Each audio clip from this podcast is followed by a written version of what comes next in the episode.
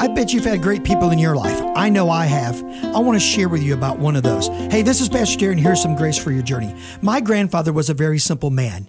Third grade education, could barely read and write. He uh, was a farmer for his living. But when he passed away, over 300 people showed up at his house just to pay honor to him. Why? Because he loved God and he loved people. And that was the credo which he lived by. Proverbs 22 says this A good name is better to be chosen rather than great riches. Favor is better than silver and gold. Let me encourage you today seek God for a good name, seek God for his favor. And when the end comes, you're going to find unbelievable grace for your journey. God bless you. Thank you so much for listening to this edition of the Grace for Your Journey podcast. I pray that it has been a blessing and an encouragement to you. Pass it around if you think it would help somebody.